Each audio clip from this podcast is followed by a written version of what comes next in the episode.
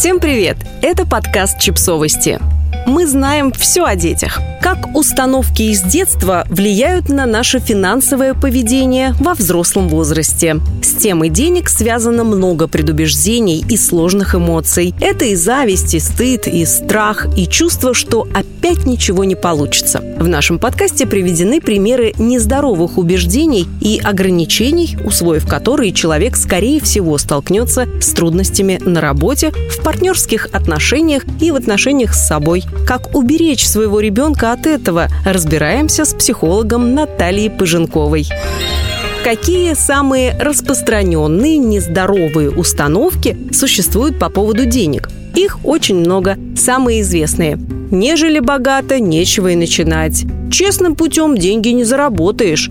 Вот еще одна. У богатых свои причуды. Это про разделение богатых и бедных. Вырастая, ребенок с такой установкой ассоциирует себя либо с бедными, либо с богатыми. И, например, если относит себя к бедным, то богатых считает какими-то другими, особенными со своими законами и правилами. Если ребенок усваивает установку «деньги ляжку жгут», то, вероятно, он не сможет выдерживать большое количество денег. Будет их сразу тратить. Установки крепко въедаются в сознание. Люди неосознанно живут по ним и зачастую не понимают, почему не могут пробить свой финансовый потолок, копить или почему у них не складываются отношения с людьми другого достатка.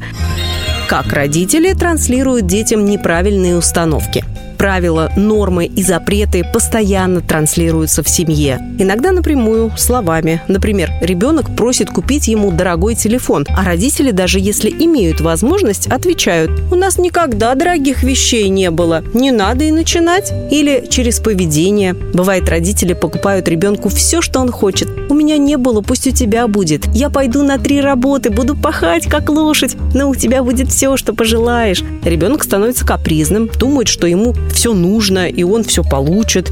И если в какой-то момент родитель поймет, что его поведение нездоровое, например, к психологу сходит, и попытается измениться, ребенку будет непонятно, что происходит. Он будет фрустрирован. Как это я раньше все получал, а теперь не получаю? Отсюда могут расти какие-то криминальные вещи, вроде воровства. Часто бывает перегиб либо в одну сторону, ребенку не покупают достаточно, либо в другую, его заваливают покупками. Установки транслируются и через то, учитывают ли родители желания и потребности ребенка, когда что-то ему покупают, и через то, как родители тратят деньги на себя.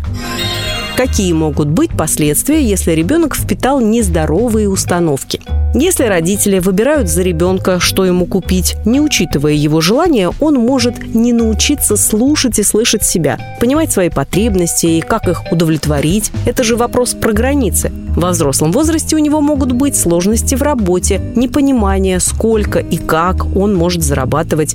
Бывает, людям сложно назначать цену за свои услуги и повышать ее. Или они получают мало и не пытаются улучшить ситуацию, потому что большие деньги честно не заработаешь. Установки о том, что работа – это тяжкий труд, от нее невозможно получать удовольствие, тоже не приносит ничего хорошего. Как родителям воспитывать ребенка, чтобы у него сложились адекватные отношения с деньгами? С детьми надо разговаривать, спрашивать у них, чего им хочется и нужно, что им важно, учитывать их желания. Если ребенок просит iPhone, за этим может скрываться совсем другая потребность. В ответ на вопрос, почему ему нужен такой дорогой телефон, он может сказать, а вот у Васи такой, у него много друзей, он популярен. Тогда родителю станет понятно, это желание про потребность во внимании и общении. Всегда можно поговорить и выяснить. Важно, чтобы собственные деньги, карманные или те, что ребенок получил в подарок, он тратил на то, что ему хочется. Если ребенок долго копил, а потом сорвался и проел часть на чипсы и газировку, он имеет на это право. Это его материальные границы. Не стоит ребенка осуждать за это. Так он постепенно будет учиться тратить деньги, относиться к ним осознанно и бережно. Ребенку надо наесться этими «хочу», напокупаться тех вещей, которые ему хочется из его потребностей, отнеситесь к этому с пониманием. Какая главная установка, которую стоит транслировать детям?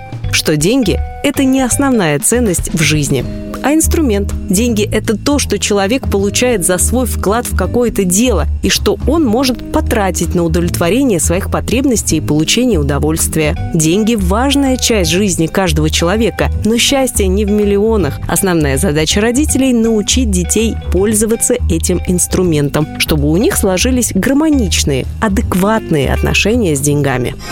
Подписывайтесь на подкаст, ставьте лайки и оставляйте комментарии. Ссылки на источники в описании к подкасту. До встречи!